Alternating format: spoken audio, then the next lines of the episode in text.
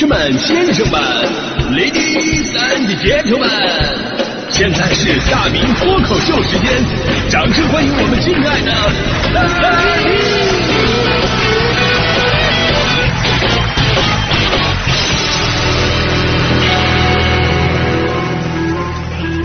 好，欢迎各位来到今天的大明脱口秀，我是大明。哎，这说到抑郁症啊，我觉得我们这一代人呢是真的惨，为什么呢？因为我们这一代人抑郁从来没有被人重视过，就大多数情况都是被人当成了矫情。就刚才说嘛，说这个抑郁啊，你不能根据一个人的表象去判断啊。有一些人嘻嘻哈哈、打打闹闹啊，外表看来很快乐，但他可能也是抑郁的。其中还有很关键的一点啊，就抑郁也不能根据一个人的年龄去判断。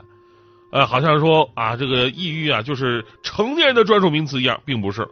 啊，说有时候为什么呢？成年人压力大，事儿多呀，所以成年人容易抑郁啊。小孩子能有什么事儿啊？能什么能怎么怎么抑郁啊？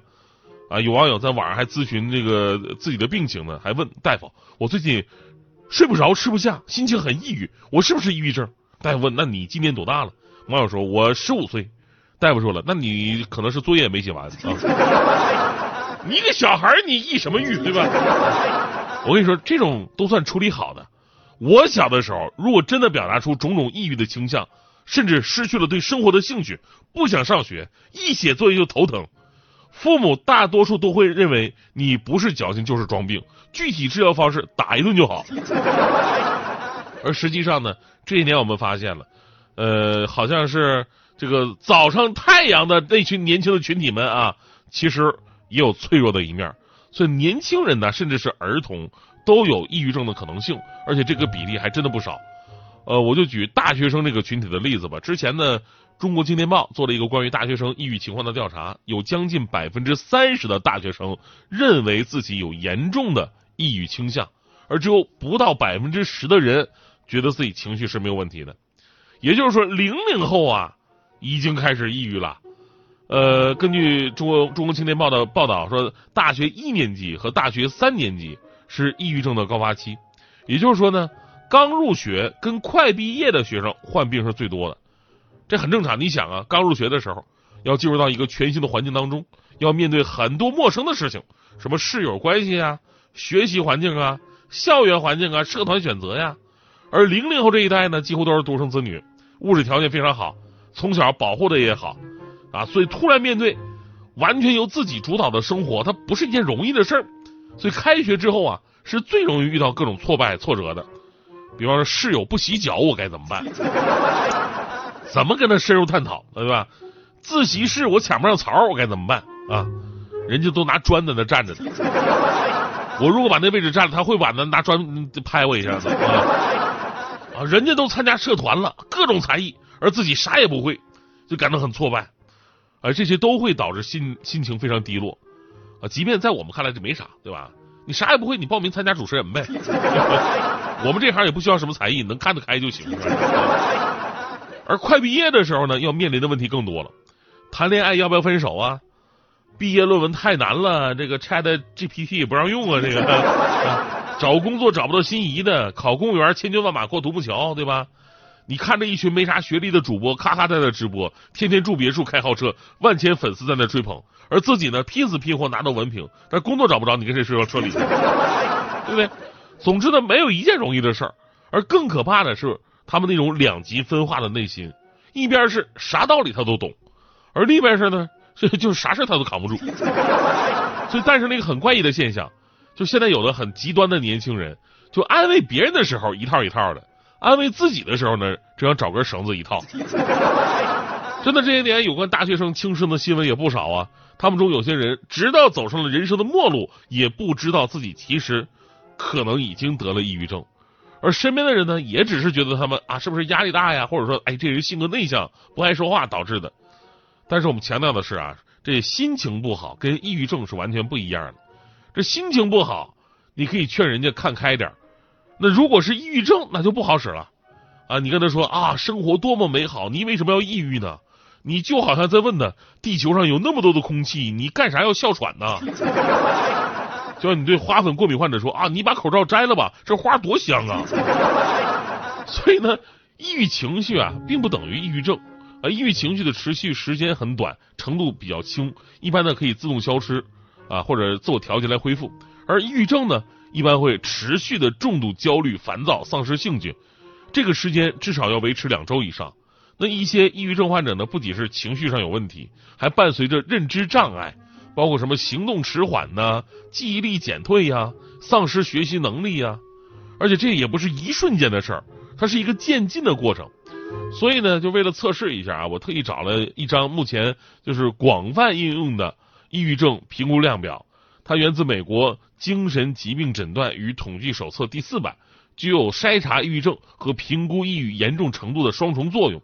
这表上啊有九个问题啊，朋友们可以一会儿仔细听一下，就是大家伙儿根据自己过去两周之内的啊，过去两周之内的情况来进行测试，然后呢，呃，打个分儿，看看自己是否抑郁。我先来说一下这打分的规则哈，这九个情况啊，呃，也分为四档分儿分别是啊，完全不会，完全没有这种情况，那就零分呃，好几天都有这种情况呢，一分如果说一半以上的天数都有这样的情况，那就是两分几乎每天都有这个情况是三分啊，零分、一分、两分、三分，是分不同的层次。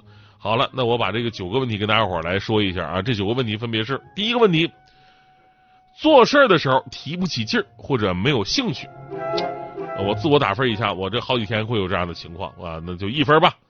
第二个问题，感到心情低落、沮丧或绝望。那我嗯，好几天吧，我也是一分吧啊，两分的啊。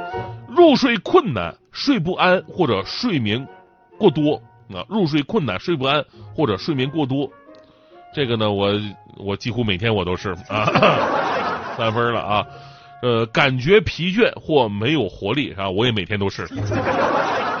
食欲不振或者吃太多，我每天都是。觉得自己很糟。或觉得自己很失败，或让自己或让家人失望，啊，这不是我觉得，我家人对我是挺失望的。这个啊，三分。对事物专注有困难，比方说这个阅读报纸啊、看电视，你看不下去啊啊，这个我偶尔吧，我偶尔吧啊，一半以上天数两分了。这个，还有这个说话呀、动作呀缓慢，已经到别人察觉的一个地步了，别人会问你你怎么这么慢呢？啊，动作怎么慢的？快点行不行啊？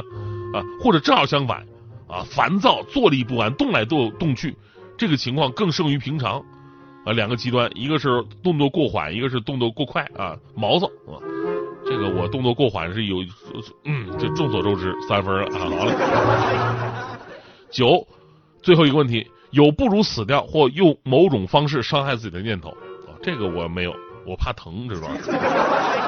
好 了。我这么来看呢，就是我不是中重度抑郁，我就是重度抑郁，真的。呃，我不知道你们什么样，反正我觉得我是没救了哈。就在这方面啊，在自查这方面，大迪是一直走在前头的。就咱们是还做测试表呢，人家都不用做这个表格测试，人家一天去八趟医院，哪个科室没待过？也经常去精神科看看自己心理是不是健康，得抑郁症什么的。尤其大迪最近呢，诸事不顺。你看前两天这个胳膊还杵伤了嘛？心情非常抑郁，去看大夫，把最近的遭遇跟大夫一说，大夫说你这不是抑郁，你这真的惨了，你这是。我听眼泪都快下来了，这都。啊，开个玩笑啊！据研究呢，患抑郁症自杀的概率呢，比一般人要高二十倍。而大学生本来就处于心理比较脆弱和敏感的阶段，抑郁症无疑是隐藏在高校的一个沉默杀手。那患有重度抑郁的患者呢，必须接受心理治疗和药物治疗。如果只是轻度抑郁障碍的话呢，只需要接受心理治疗就可以了。呃，心理治疗真的很重要，因为很多人不会安慰，很多人安慰抑郁症的人都说：“哎呀，想开点，你怎么这么想不开呢？”我跟你说，想开点就跟多喝热水一样，空白无力。要是能想开，人家还抑郁啥？就这种话呀，对抑郁症患者来说，不仅没有任何帮助，还会加重他们的负担。大多数抑郁症患者都会非常敏感。任何的指责呀、怀疑呀，都有可能诱发抑郁症发作。所以说呢，多倾听不指责，才是对抑郁症患者最好的帮助。另外呢，哎，患了抑郁一定要及时就医，不要硬扛啊！现在对抑郁症方面的治疗呢，已经是非常成熟了。当然了，我觉得每个人也要找找找病因什么的，到底你因为什么，你最开始有了这种抑郁情绪，这个很重要，真的很重要。解铃还须系铃人嘛，我就自我总结过。我很大的一个抑郁情绪是来自于，就是你付出和得到的不匹配，那比方说，我这个人太老实了，我勤勤恳恳、任劳任怨，但是得不到相应的回报。在脱口秀界，没有人脱口秀深耕的比我还要深，天天写段子，但是我为什么一直火不了？对不对？那感情上也是啊，感情上太老实，对不对？你追女神的时候，往往没有那些油腔滑调的男人，哎，好像更加得心应手，追得更快一点。然后有一次，我我真的我我就我就跟一个女生我抱怨，我说为什么你们女人都喜欢油腔滑调的男人，而我这种老实男人就没有人去喜欢呢？然后那那个女生啊是这么给我解释的，是说她说我这种人啊太不解风情，我真的我我我我我也是很浪漫的一个人，啊我就不明白我哪里不解风情了啊？我怎么就不解风情了？然后那女孩说这个这里不太方便说。说晚上咱俩找个安静的地方去她家就行，到时候再告诉我。当时我就不干了，我说不行，你现在就给我解释。我跟你说，我这人暴脾气，谁晚上哪有时间去你家？我晚上还得写稿子呢。